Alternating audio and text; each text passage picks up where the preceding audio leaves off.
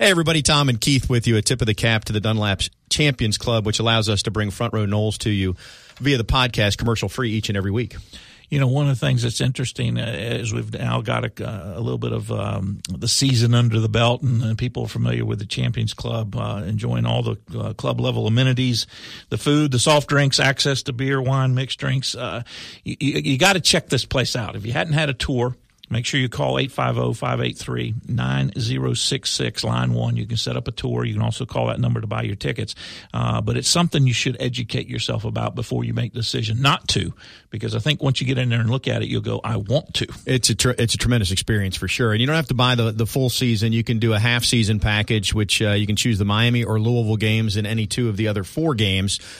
So basically you can spend three games in the Dunlap Champions Club, test drive it, sample it, figure out if it's for you. We encourage you to do so, and we thank them for their support. Now, Front Row Noles. Broadcasting live from the Prime Meridian Bank studios in the capital city of Tallahassee, this is Front Row Noles with Tom Block and Keith Jones. Front Row Noles is brought to you by Cornerstone Tool and Fastener, online at ctf.nu. Now, here's Tom and Keith.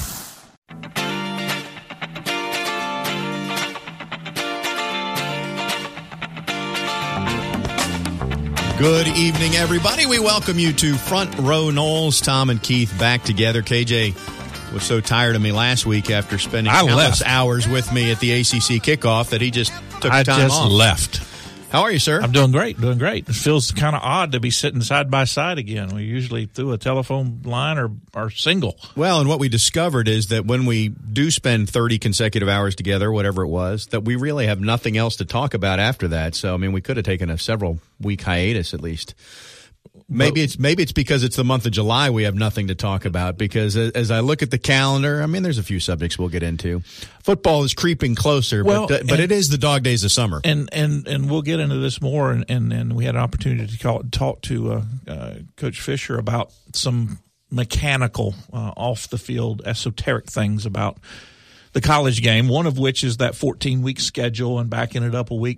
But there are clubs that are in camp right now as we speak, and many more that are starting on Monday, July 31st. That's when fall camp kicks off for a number of programs. And, of course, Florida State starts a little bit later. I don't know the exact date next week, but sometime next week. But our Seminoles.com insider, Tim Linnefeldt. Technically, it's question. In August. Technically, well, in August. See, this is what happens. We sit down. We're not sure what we're going to talk about. One of us says something, and it will lead to this next discussion. And we will have an interview with Jimbo Fisher later on. He did the car wash in Bristol yesterday. He continues with that car wash. We break out the chamois today, and we finish that up as he joins us on the show. Does he go with wax or wax on, wax off? Well, we'll discuss all that, you know, as we get into the important details with Jimbo. So the 14, I'm in favor of the 2-bye-week schedule. And what it means to do that is that you've either got to back the season up a week or you get to start it a week earlier. And in the scenario where you started a week earlier, nobody wants to start practice a week earlier. So here's my – go ahead. I was just going to remind you I got one other compelling part about that. Well, now that you just jumped in, would you like to make that first? Go ahead. You still get – the floor is yours. You still get 29 practices, but you can't do two-a-days. So not only are you backing it up a potential week, you're backing it up another 3 or 4 or 5 or 6 days, how many ever days you went dual sessions previously. So what I wasn't unaware of when we were talking to Jimbo that I got a little bit educated about is it could back you up as much as 2 weeks to go to the 14-week schedule. So here's 2 points about this. Point one, you can still have two-a-days, but one of them has to be a walkthrough, to which you will tell me it's – with no conditioning. That's the most important thing to the players. But is that of any significance? Here's my point. Why do we need 29 practices? If everybody has the same amount of practices – Larry Fedora was in agreement with it. He even said we don't need 29. Make it 25. Make it 22. Make it 22. As long as it's equal for Alabama and FSU, what's the difference? Because you tell me the last coach you talked to that felt like his team didn't need more practice before the first game. Basketball, football, whatever. They're always, man, we could use a couple more practices. But at some point, you got to play a game. Well, they would say that if you gave them 50 practices. That's what you could practice every day of the year, and they would still say, I'm not ready for Alabama yet. Two things. Number one, the whole premise behind fall camp and two-a-days was to get in shape, because the kids typically in the bygone eras, and in my case 40 years ago, you went home for the summer. And you're not nearly as disciplined at home as you are when you're on campus. Well, everybody's on campus now. They're doing 7-on-7. Even the freshmen come in for summer school. Voluntary workouts through the dog days. Getting into camp, getting into shape isn't a thing. Number two, you also had to do it so everybody could learn the plays. Well, that goes on during the summer in the 7-on-7s and all this type of stuff. So the learning curve is greatly reduced. So I think if you went to 25, as you said, or 22 practices in fall camp, backed it up a week, went to the 14-week schedule, so you've got the 2 bye weeks. You've already done away with the 2-a-days. I don't think you'll see much of a fall off at all. That's way different for our listeners that may be thinking, well, the NFL did away with hitting, and now the NFL product is not as good. There's a big difference between hitting and just being on the field. You're still going to hit in college. And so, therefore, you're not going to have that fall off. I don't think there's a college union out there that says you can only hit on certain days and not days, that type of thing. I know they've got some things in during the season, but it doesn't. It's not applicable during fall camp other than hitting back-to-back days. So I'm not worried about any of those things. This is bad radio because you and I are on the same page on this. I mean, just pick a day. Say August 1st. You can't practice before August 1st and set or quantify a number, but it's got to be less than 29. And then you can back up and you can play the week prior to you. Right now, you can't technically start until the Thursday before Labor Day weekend, except some teams play the previous Saturday if they have a game like out of the continental U.S. or against Hawaii and Australia, wherever. Right. So basically, everybody could open on that Saturday. So we've solved it. We've solved. Well, again, I guess we're done. Folks, we do this show each and every Wednesday at 6, and we'll talk to you next week on Front Row. No. I think that's. I haven't heard a lot of conjecture about it. That basically, at the ACC kickoff, the coaches were not in favor of moving up the season. If everybody's got the same amount of practices, we've solved that problem. I think that would be accurate. Here's a thing that will solve your problems if you have them in terms of preparing dinner and enjoying dinner on, say, a Sunday evening. You can go to Centrale or Madison Social or Township. They've got soon to be coming a bakery. Yes, but that's not going to be in College Town, but that's coming as well. Free plug there. Hope Matt was listening. That's coming into Midtown. But basically over the summer, and this is, well, it works either way, as I've mentioned before. If you have kids, kids eat free. I think 6 to 10 on Sunday nights down there at the places we just mentioned. If you don't have kids, you can get a free app instead. So there's something in it for everybody. Well, so let me get this straight. When you were doing television, you didn't worry about kids eat free. But now that you're doing radio, kids eat free is very, very important to the Block financial household. Well, that is true, but I think the correlation is more to the fact that when I was doing TV, I didn't have kids. Oh, my bad. And now that I'm doing radio, I do. But if you drew out if you put a graph on a sheet of paper and mapped out where I was in the 90s and where I am now, you would clearly see the regression in my mediocre career. Our Seminoles.com insider, Tim Linnefeldt, is going to join us here momentarily. Some of the big, really outside of the Florida State circle, the big stories going on in the last week. Did you read the NCAA's response, just that paragraph that made the rounds yesterday to North Carolina when they set their infractions hearing date? I saw that the date had been set, what is that, the 16th or 17th, and they're doing it in Knoxville, Tennessee, I believe, or Nashville, Tennessee, somewhere in Tennessee. But no, educate me. I did not see the paragraph. Well, so basically this has been going on for years, and the NCAA says, you messed up, and North Carolina says, no, we didn't, and the NCAA says, yes, you did. North Carolina said, well, maybe we did, but it's not the purview of the NCAA, to which the NCAA has now said it absolutely 100% is our business. And I mean, that part is it's the NCAA's business is a direct quote. But it was a nice paragraph that said when this is going on, when it's going on for 20 years, when coaches know it's going on, when this is happening. So the tenor of it was interesting in light of the fact that in a couple – now they won't get the results of it. They'll go – it'll be another 6 or 8 or 10 weeks after August 16th. So maybe just in time for the start of basketball season – North Carolina will roll out the balls on Friday, and on Thursday, the NCAA will deliver whatever the penalty is. One other thing about that I did find interesting is that Roy Williams and Fedora and the women's basketball coach, all three are required to attend. If I read that correctly, yeah. And I saw something that indicated that was not necessarily out of the ordinary. I don't know if that's true or not. And of course, since the last time we got together, a vacancy and then immediately filled at Ole Miss. And that was the other big. Wow. That was the other. So, and here's my question on that. It's this happens when you talk about Florida State folks too. Pick the sport. Those that don't like Mike Martin or Leonard Hamilton. There's some that don't like Jimbo. we need to get so-and-so. And they always start with the top, you know, like, let's get Nick Saban, you know, let's go get John Calipari will come here to coach the basketball team. Let's get Tommy Lasorda in his prime. Well, you know, pick your, and it's like, you got to look at what's reasonable. So same thing happens. Hugh Freeze is out at Ole Miss, and that list all of a sudden starts at, well, maybe it's going to be Lane Kiffin, and maybe it's going to be Les Miles. And Les Miles is enough of an oddball, it might be. But my bigger point is the Ole Miss job ever better than bottom half of the SEC West, and probably bottom two or three, isn't it? Well, I don't know two or three, but certainly it's four or five, maybe six. I mean, it's always behind Alabama and LSU and Texas A&M with their resources. Just in their conference, in their division. Just in their division. Yeah. So if you look at certainly it's behind Tennessee, Florida, Georgia. So, yeah, so we're at six. Really easy. Yeah, so it's middle pack SEC. Here's how you fix the Ole Miss problem. Peyton Manning. Oh, I thought you were going to say don't call escorts from your university-issued phone. Well, that's the obvious. Peyton Manning. You think Peyton Manning wants to No, he doesn't want the job, but if we're going to throw names out there about people who are going to fix this whole thing, there's your best name. I might as well throw out John Gruden, too, because his name is rumored forever. But he's not from Ole Miss. Well, neither is Peyton. But he's connected to it. I mean, he's been there. I mean, why don't we get Archie and Eli can go right from the Giants to coach them? Peyton will go get Cutcliffe. Cutcliffe will come in and run the offense. Well, Cutcliffe is who they should still have. Cutcliffe is somebody that they, yeah. I mean, if you look at what he's doing, and this is what's interesting, because sometimes at Florida State, you know, people – they always want immediate top shelf results every year.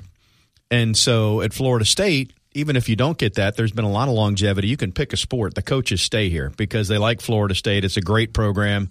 There's support. It's a good place to work, all these things. But, you know, obviously Ole Miss and the SEC, whatever the reason, I don't remember the circumstances that Cutcliffe moved on or whatever happened. Nor do I. It's because it's been a while. Point being, had you invested in him a little bit more, things might be fine there. As we wrap up, segment one, we lost a unbelievably dear Seminole this past week in Kim Hammond. Played quarterback at Florida State in the 60s. I've had occasion to rekindle a relationship with Ron Sellers. A lot of Kim's passes went to Ron Sellers, along with Gary Pajic, who we lost about 3 or 4 years ago. Right. I met Kim several times. I've known him for 35, 37 years whenever we first met when I was playing. Not close, not best buddies, but always admired him. Was probably a greater person off the field than his greatness on the field. And all of our listeners won't recall, but he beat Florida, led Florida State to that memorable tie with Alabama, played well in the Gator Bowl at the end of his season. And the stat that on the field I did not know, was not aware of, that was most spectacular. You know, he finished fifth in the Heisman Trophy voting his senior year. Went to law school, played a couple of 3 years in the NFL. While he was in the NFL, went to law school, went down to the east coast of Florida, was a judge for 32 years, Judge Kim Hammond. Lost him last week at the age of 72, a quality human being and a great Seminole. I'm glad you dropped that in because you were not on the show last week, and Tim and I didn't visit this. We didn't have the perspective that you just shared, and obviously he played before you. He played in the mid to late 60s in the Peterson era. Correct. Which, you know, and we don't have time to do this now, but when you reflect back about how progressive Florida State was offensively in the Bill Peterson era compared to what the landscape of college football looked like back then, it's pretty remarkable. So, yeah, certainly condolences to the family and friends of Kim Hammond. Our Seminoles.com insider, Tim Linnefeldt, is in the on-deck circle and ready to step into the box when we come back.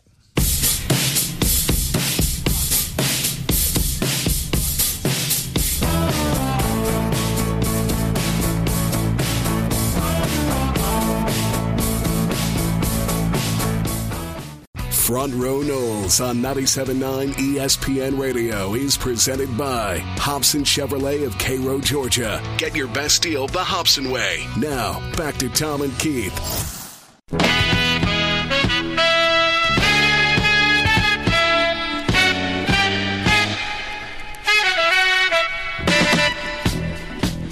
Back on on Front Row Knowles. Tom and KJ with you, and our good friend and Seminoles.com insider Tim Linnefeldt will join us via the Earl Bacon Agency hotline, the Earl Bacon Agency, ensuring your future together. Tim, how are you? I'm doing great, Tom. How about you? I'm doing very well. You asked an important question before we came on the air here. You said, did the show get a name change? And I'm sure our astute listeners have picked that up.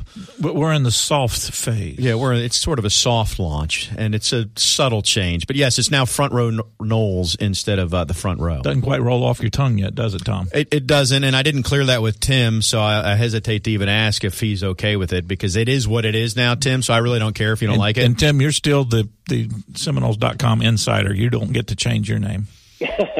Well, since it's already done and dusted, I guess I'll just keep my opinions to myself. No, it sounds good to me, whatever. Yeah, exactly.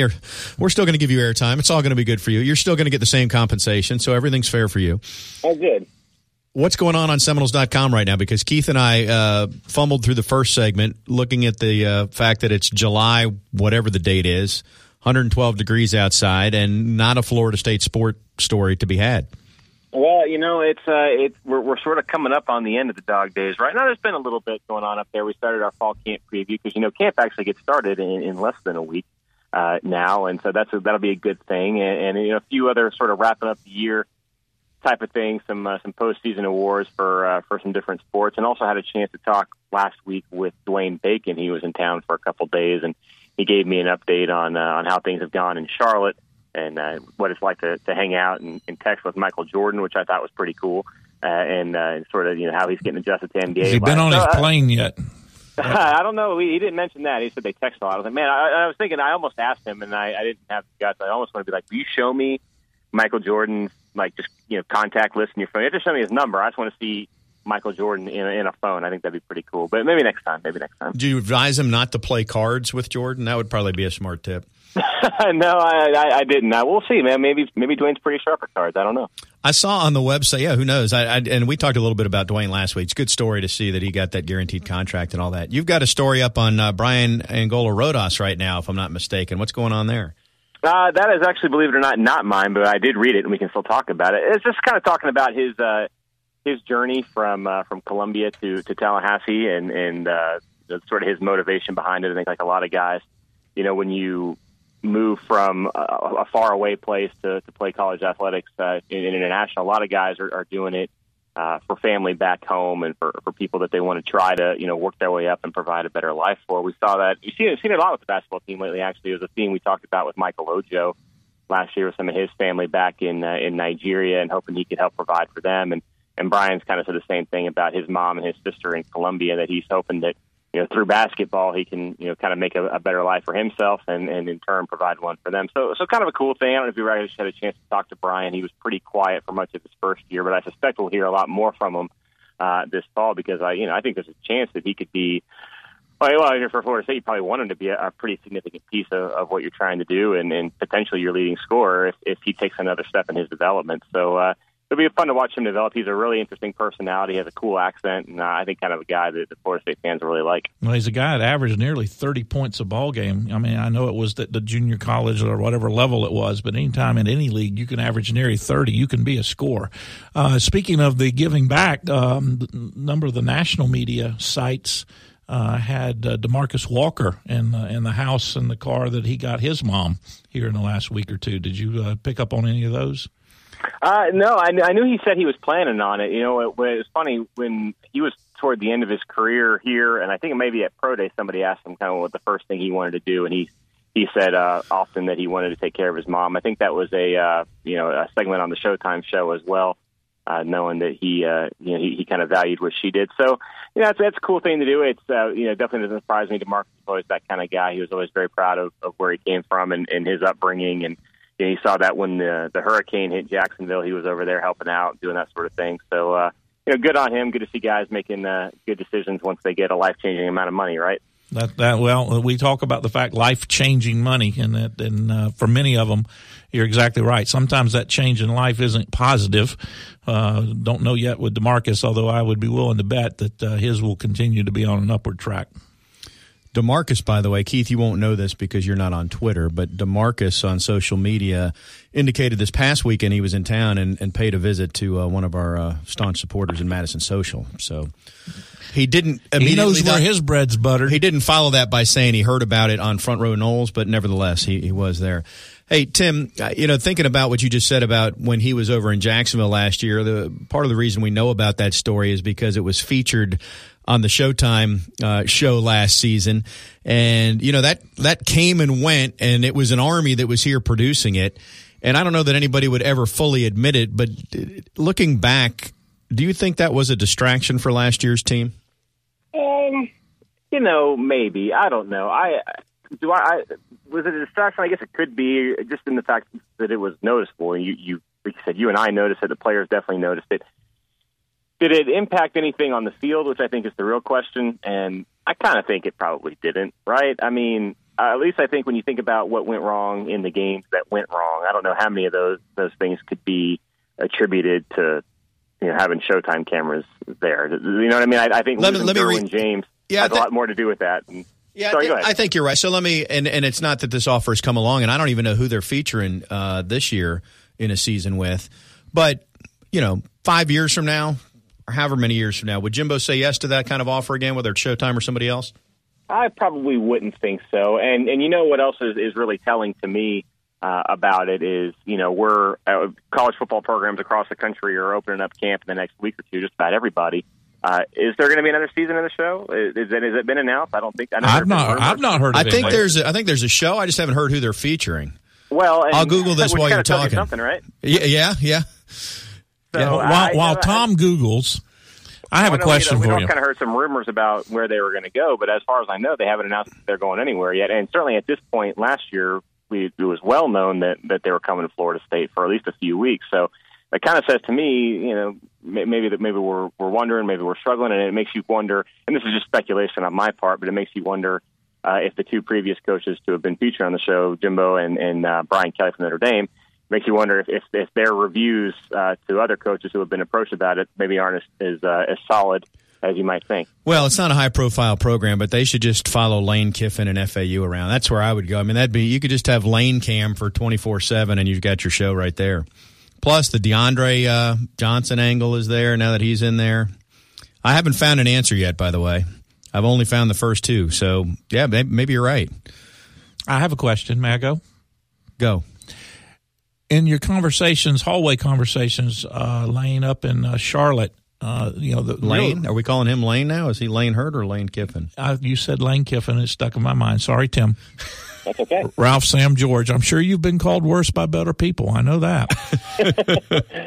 In the hallway conversations, Tim in Charlotte, the only black thing that came out of ACC kickoff was the overhang of the North Carolina investigation, and it involved football. And, of course, Louisville investigation involved basketball, doesn't directly relate to football. Now that the date is out there for the Carolina hearing, was there much backroom talk? I didn't hear anything from anybody in Charlotte about those two investigations. No, I didn't hear anything about that at all, really. And it was funny you mentioned that, because once I saw the news come down about the Carolina NCAA stuff, you almost were sort of like, oh, yeah, that's actually happening. And it's kind of, you know, crazy, because the case itself that it's in reference to is so old at this point. And it had been so long since you heard anything about it that I think most people, certainly, you know, those of us who aren't around that program on a daily basis, on a regular basis, you sort of got a reminder that it was happening. So, you know, I guess we'll see what goes on there. But, no, I didn't hear anything about it at all. For me, you know, the takeaway from ACC kickoff was just, you know, everybody – I mean, it was like a celebration, you know, like a Woodstock for ACC football. And there are plenty of reasons to celebrate, but no, there wasn't a whole lot that people were unhappy about. And yeah, for the UNC stuff to come out right after, it's like, oh, yeah, you almost forgot about that. All right, let's bring it back to football on the field, because a week from now we'll actually have on the field stuff to talk about. You mentioned that you've got your series up on Seminoles.com. I know you're looking at quarterbacks right now, and I think everybody's of the opinion that as long as DeAndre Francois is healthy, then we feel pretty good about quarterback. But should he not be healthy, can you allay my concerns right now, Tim? Yeah, well, like you said, I feel pretty confident DeAndre Francois is going to be the starting quarterback this fall. That's a joke. I think he's going to be. But no, well, it's hard to say. You know, look, it's as we kind of mentioned in there, it's you've got DeAndre, who like you said, as long as he's healthy, I think you're pretty solid. JJ Cosentino, who he's in his fourth year in the program. He's been working with Jimbo for a long time, knows the offense, knows the system, and I know that a lot of people are sort of looking at some of the freshmen and kind of wondering if they can challenge for that number two spot. But, my opinion in going back on Jimbo Fisher's track record and how much he likes experience, especially at the quarterback position, to me, it seems pretty obvious that J.J. is going to be pretty solidly the number two. If there were a situation, I think we talked about this earlier this summer, where DeAndre were hurt for an extended period of time, which you obviously don't want. But if that were to come, then maybe they might evaluate something to where, figure out who the best long-term solution is. But anything, the first guy off the bench, I think, is going to be JJ, and I'll be really surprised if that were to change. Now, I think, look, I guess the elephant in the room is that JJ hasn't had a lot of opportunities, and the ones that you remember were probably ones that he would probably like to forget. But, kind of like I said, fourth year in the system, you haven't got to see him a lot. I do think we need to allow for the idea that, players continue to practice and they can continue to get better, and maybe he's been able to do that. So I don't know that I'm quite as nervous about the backup quarterback as a lot of people, mainly because, one, I think maybe he's had a chance to improve, and two, I don't know, man, how many schools out there feel really good about their backup quarterbacks? How many football teams in general, look in the NFL, feel great about their backup quarterbacks? It's just kind of one of those things that, I think everybody kind of wonders what happens if their starter goes down. What happens to the offensive front? What are we going to see against Alabama?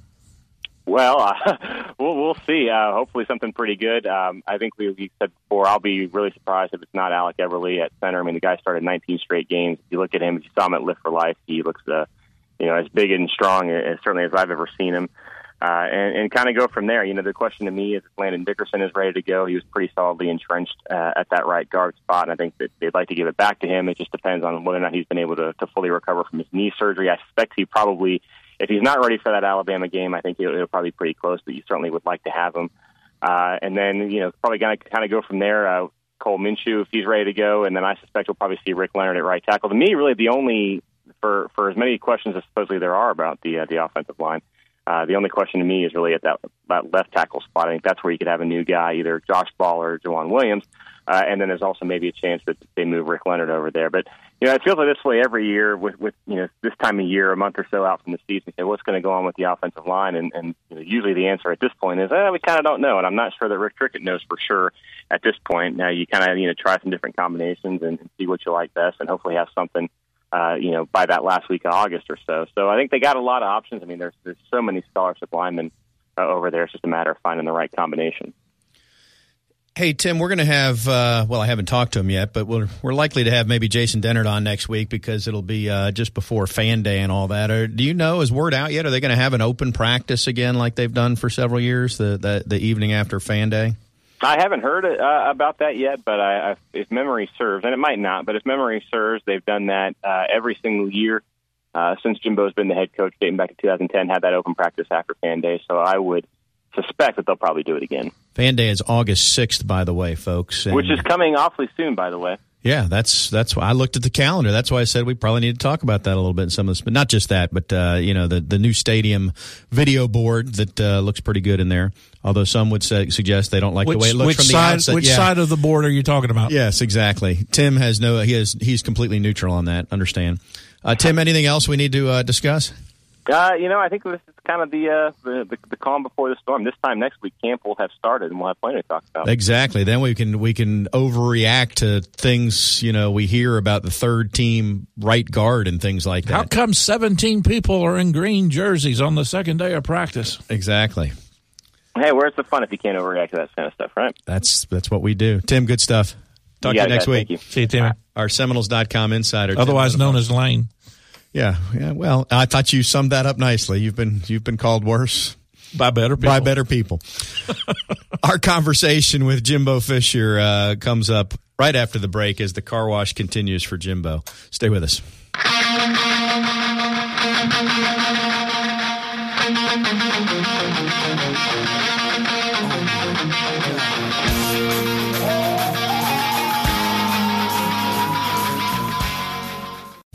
Front Row Knowles is brought to you by Cornerstone Tool and Fastener, online at ctf.nu. Here's Tom and Keith. Back on the front row, Tom and Keith with you, and Coach Fisher will spend a few minutes with us. Coach, how you doing? Good. How you guys doing?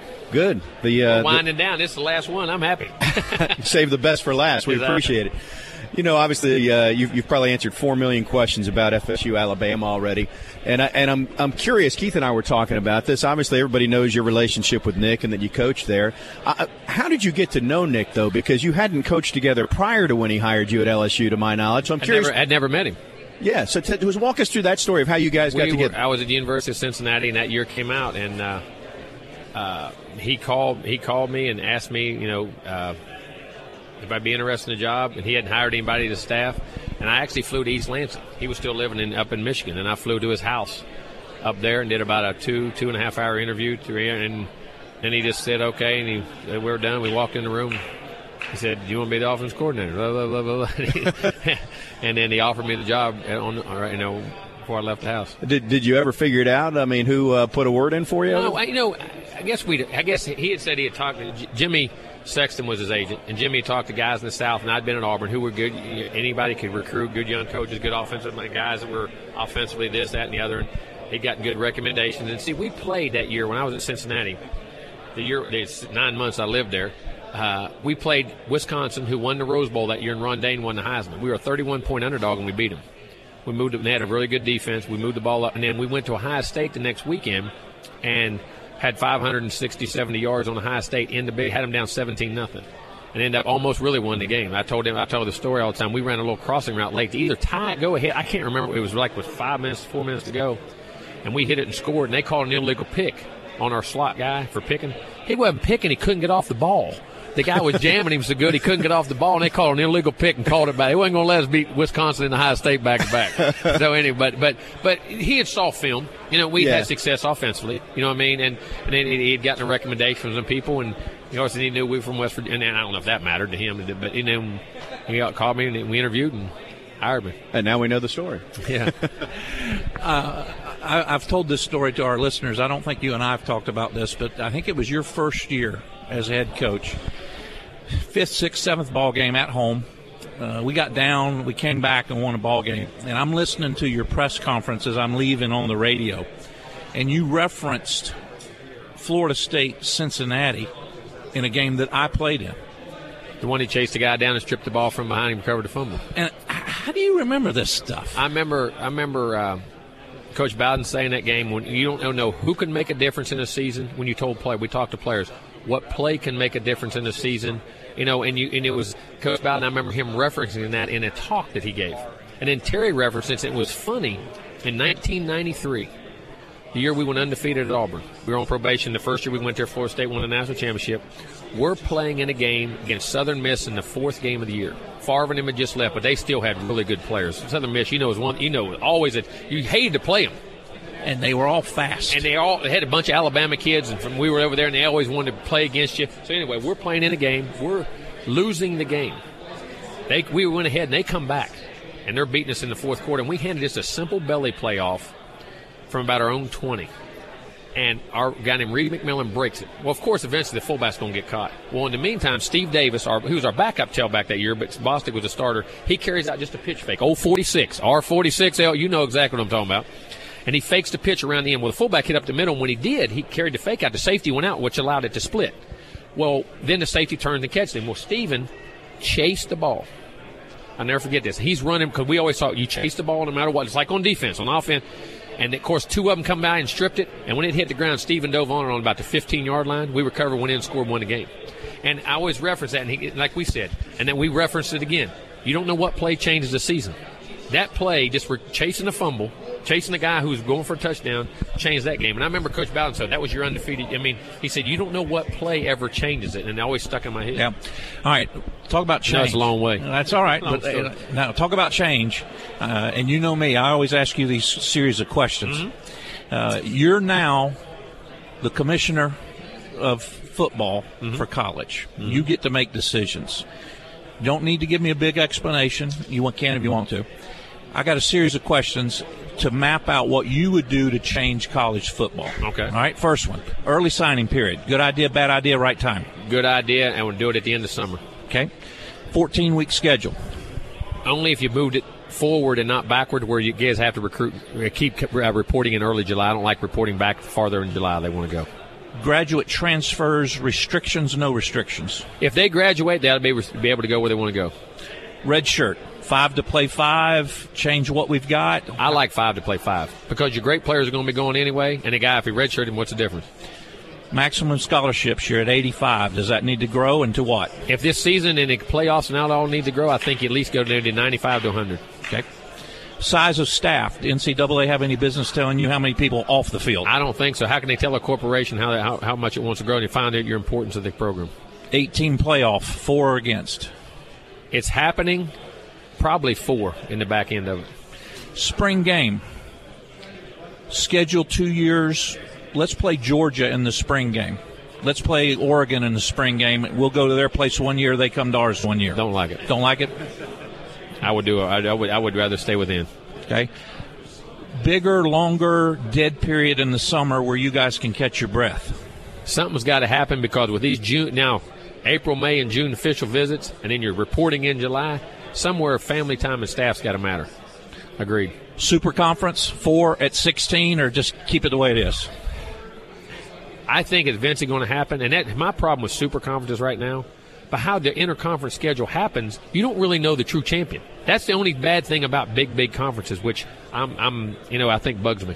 Well, and for our listeners that don't understand what you're saying, that's where you only play a team once every 6 years, once every 8 years, because there's so many teams in the conference. And how that rotation, there may be 3 great teams on one side, and how you play it now is so different than it used to be. Wasn't on my list, but you reminded me of it. Realignment within the ACC, any need for that in your mind?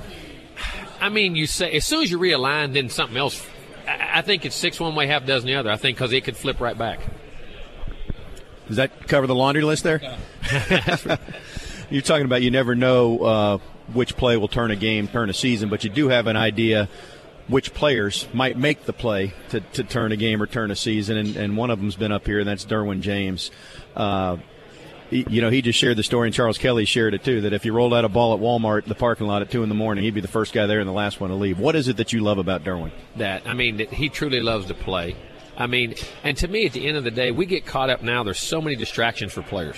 There's so much clutter, so many opportunities. The money's great, this is great, people trying to – they always forget that they were kids in the backyard dreaming of playing college football and doing something. You know what I mean? And he – like I say, if the ball rolls out, if he was dressed, I always say this. I used to get in trouble for this as a kid. You go to the park with your girlfriend, and you walk by, and you tell, we're going to have a day together. Somebody's playing basketball. Within 5 minutes, I'd be in the middle of the game. She'd leave, and I'd be broke up, not have a girlfriend no more because I couldn't stop playing. Derwin's that guy. He loves to play all the time. You know what I'm saying? And I think that there's a genuine just competitiveness about him. Do you worry about the hype that's out there around him? In this respect. I think he can handle it, and I think he'll deal with it. But what I told him is, you haven't played in a year. Don't go out and try to do everything. Just play the game, what's in front of you, and do it. Now, that's what I was happy about in the spring. He did it in the spring game, and he did it all spring. He didn't try to be – a couple times he did early, and I talked to him about it, and then he went back to doing it. I hope the hype – that's what he wants to do so good, so bad that he tries too hard a little bit. Bringing it back to this first game, obviously Nick is one of your best friend in coaching. I don't know, but is it hard when you go against friends like that? Heck no. I know how he used to do to me in practice, and I used to know how to do to him. No, it wasn't. You have respect. It is hard when you go against people, but at the same time, they're ultimate competitors, and you are too. You got to line up and put that aside. And like I tell them, if I was playing my brother and my mother, we're keeping score. We're going to play. This is the first time you've played in this game in Atlanta, but you had a high-profile game against Ole Miss last year. You got went to Dallas a couple years ago. Yeah, you got another one against West Virginia coming up. Is that a game, a neutral site game like that? Ideally, you'd like to have on the schedule every other year, every year. For us, we got to be. I think it is. I love them, but at the same time, we got to be careful because Florida is a non-conference game to us. Everybody says, well, Alabama does it, but what's their other 3 games? And your ultimate goal is to get in the playoff and the national championship. Right. And, when you go play 2 of those, you're really you limit yourself. You can win it. Now, I'm not saying, but if you don't, then you got to be perfect. And listen, I think right now the ACC is the best league in ball. We don't. I think maybe in the past you had to do it to strengthen your schedule. I don't think there's a better conference in football right now. And our schedule's as good as anybody's out there. So I think we got to be very smart and intelligent about how we do that. One of the things that impressed me, Jimbo, and this is my personal opinion, is when you first came on board as the head coach, I didn't hear you talk about wanting to play these early games against big opponents. And I always interpreted that as you understanding that we weren't ready to do that. Is that a fair assessment? It is. It was. And then people kept asking me about Alabama. Won't get you and Nick to play. I said, wait a minute. All right, that's good. Let's find out when we can. But let me make sure we're ready to play that game. They were already established. You know what I'm saying? Just saying you want to go play, it's great. But we got to get our program to a certain level. And I think there's certain years you can play them and certain years you can't play them because of how the schedule falls and also your ability of what team you have coming back, other things. And I think you got to be very strategic in how you do. It's not saying you don't want to play people, but at the same time, what's my ultimate goal? At the end of the day, I want to be in the playoff, and our league right now is the best league in ball. So it's not like we're not playing anybody. And we have Florida non-conference. Yeah, you get asked this a lot. I just haven't asked you. Play calling. Mm-hmm. I know. Randy would take over some series last year, or you turned some things over. He did a couple years ago. Last year we didn't. Did not. We did a couple games a couple years ago. Okay. What are your thoughts on that? Have you given an inning? I'm going to always do it, at least for now. I'm always going to do it. Understood. Off football topic real quick, Jimbo. Vacation this summer? Did you get away? How do you decompress from the grind you're talking about? You go to another continent, you get as far away as you can? I went to West Virginia. I took Ethan on a bear hunt in Idaho. He killed a big black bear with his crossbow, and It was huge. We had a great time. Spent a week out there with him, and then we went to West Virginia a little bit. Then I took took my mom, my nieces, nephews, and my family. We all went to Bahamas about 4 days. Relax a little bit. Now it's time to go. It is go time. Yeah, that means you get to see us a lot more. Coach, best of luck this year. Thank you. All right, Coach Jimbo Fisher, as he gets set to kick things off here in 2017. Keith and I will react to his comments when we come back on the Front Row. Front Row Knowles on 97.9 ESPN Radio is presented by Hobson Chevrolet of Cairo, Georgia. Get your best deal the Hobson way. Now, back to Tom and Keith.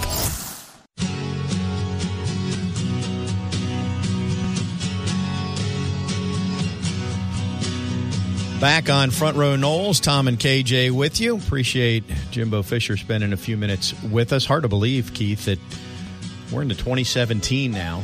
It's his seventh year as a head coach and, 10th year in Tallahassee? It's been a decade. Well, he got here for 2007. So, yeah, it's been a few years. Wow. And it's actually 8th year as head coach. Okay. Right? Count them up. Let me take my shoes off. 10, 11, 12, 13. 14, 15, 16, 17. See, that was easy. We didn't have the media guide in front of us, though the media guide is available on Seminoles.com. Subtle plug. What stood out to you about that conversation? He was relaxed when we saw him in Charlotte. Did a good job on ESPN yesterday. And I think I'm all, what they say, sometimes you got to toot your own horn or it don't get tooted. Is that how you say that?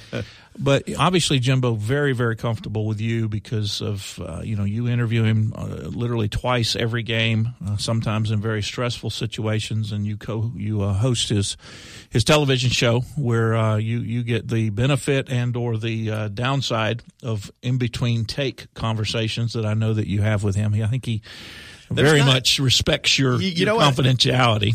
And there's not a downside.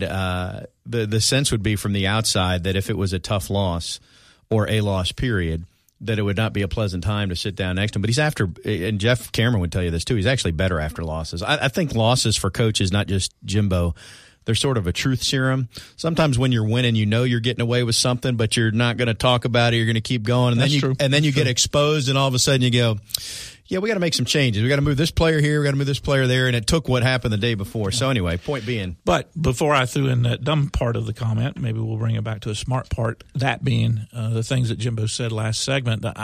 First of all, I think I did a very poor job in my question to him about the thing that you and I've talked about relative to the spring game. I think lobbied for is the better term. Yeah. And I did a very poor job of setting that up, and I think, candidly, Jimbo was caught a little bit off guard because I don't think the coaches have been hit with that concept very much.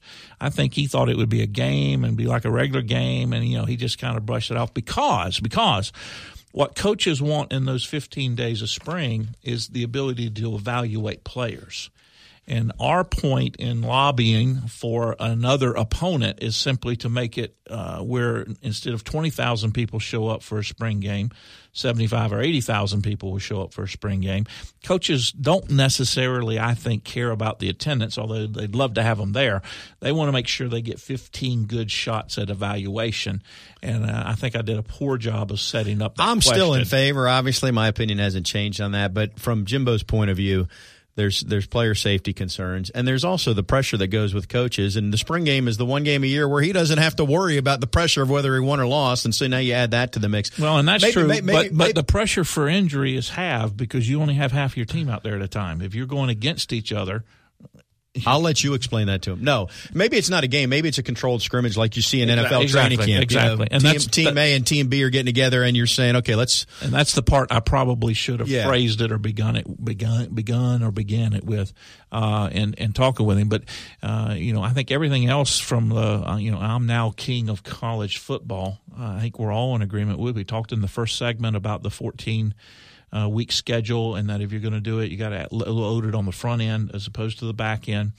I think the whole issue of scholarship limitations has to be revisited, and I'll remind our listeners that when I signed with Florida State 40 years ago this year, 1977. Happy anniversary. Yeah. You could have 105 on scholarship, and then that got whittled down to 95, and now it's down to its present 85. We could spend a whole show talking about the fact that scholarship limitation probably is the biggest thing that led to parity, because those 20 kids at Florida State and Florida and Miami didn't get are the kids that are now going to UCF, USF, or whomever, and I think that's raised the level for everyone. But I think now that you're playing a 12-game schedule, remember we played 11 games when I played. There was no championship game. It was just a bowl game. Now you have a championship game. And if you happen to be one of the four, and Jimbo thinks inevitably will be eight that get into the playoff, that's two more games potentially, blah, blah, blah.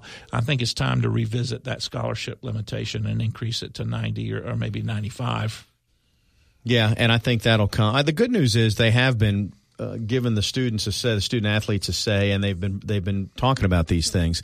One of the other things that has not come up in legislation, I don't think, involves these overseas trips that Jim Harbaugh took last year with Michigan, and now he's on record from this week or at the Big Ten. I think they're going to Paris and Normandy, which will be incredibly educational. I've been to both those places. Well, I mean, if you don't have any interest, isn't the right word, but World War II history, and we all should appreciation for and what people did, and or if you don't, just go stand in the American cemetery at Normandy. We're completely sidetracked here, and you will. But point being, I thought there would be some legislation proposed that limited those trips to once every 4 years like every other sport does. But so far, I mean, Harbaugh is just going to keep doing it as long as Michigan's got donors writing checks until somebody tells them no. And while I was originally against it, because I was basically against any and everything Harbaugh was doing because it was so radical, I've kind of – because you're a curmudgeon? I guess. I'm kind of warmed up to that. I mean, I don't – I like the concept of the overseas trips. I didn't like the concept of him taking his team down to Florida, where Florida juniors and seniors in high school could come. And I thought that was a little bit of a – not a recruiting advantage, but it was outside the good old boy, we don't do it that way thing. But taking the kids overseas and taking them to places that they are not likely to have ever been, and candidly, except for those that sign in the NFL, aren't likely to have the financial means to go. I've kind of warmed up to that idea. I don't know where Florida State should go. I'm not recommending Sop Choppy or Panacea, but I think somewhere would be good. I'd like to be invited along. Let's put it that way. I just want FSU Notre Dame to play that game in Ireland that they play every couple of years. I don't have I would have an affinity to that one as well. You know why they haven't? No.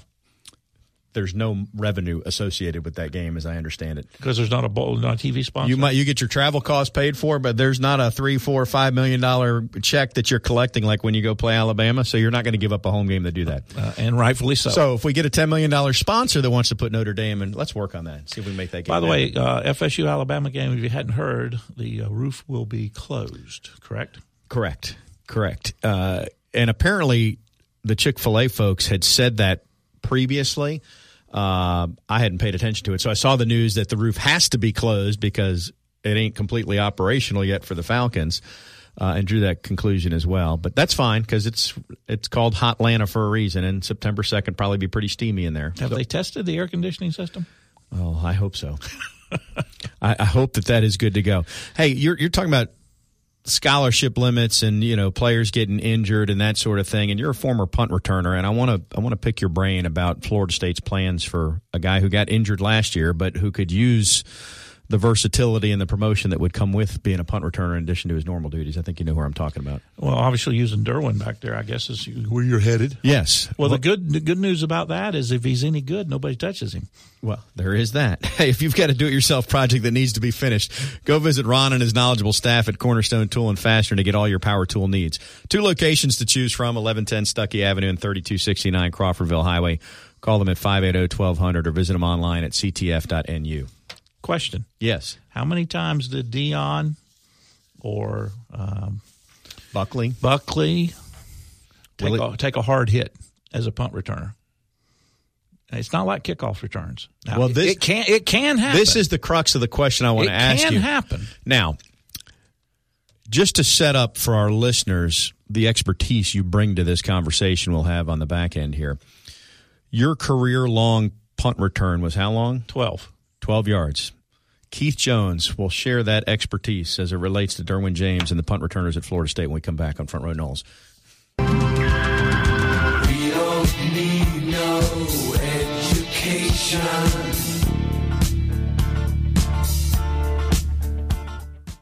Front Row Noles is brought to you by Cornerstone Tool and Fastener. Online at ctf.nu. Here's Tom and Keith.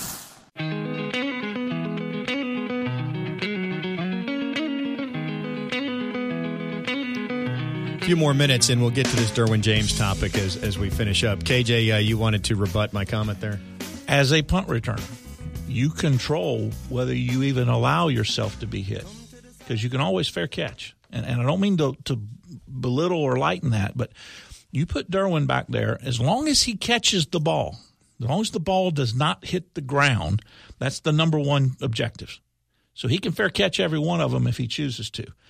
But if once a game, you know, somebody's late getting down, a runner's late, a gunner's late, or he's held up, and Derwin can see the field and know that he's got a chance to field the ball cleanly and get started, I like putting him back there. If the gunners are down there, if they've got good protection, if it's a short punt, fair catch it.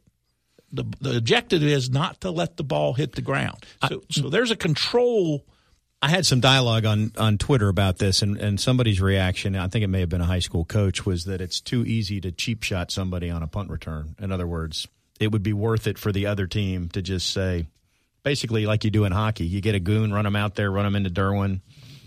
That's why he's coaching in high school. I thought you'd say similar. So let me ask you this. Is there merit to having a guy that's basically your defensive captain back there when you've got a fake punt situation, somebody that can account for what's going on in addition to just catching the punt? All those intangibles are, you know, even if he doesn't return punts, I like Derwin being, you know, lined up 5 yards behind the center, just watching what's going on and not expecting him to make any blocks even if the ball gets away. Yeah, there's intangibles there. Let's go back to your career-long return of 12 yards. That was against who? Miami. Against Miami. Here, there? There. So you were in the hostile Orange Bowl. Mm-hmm.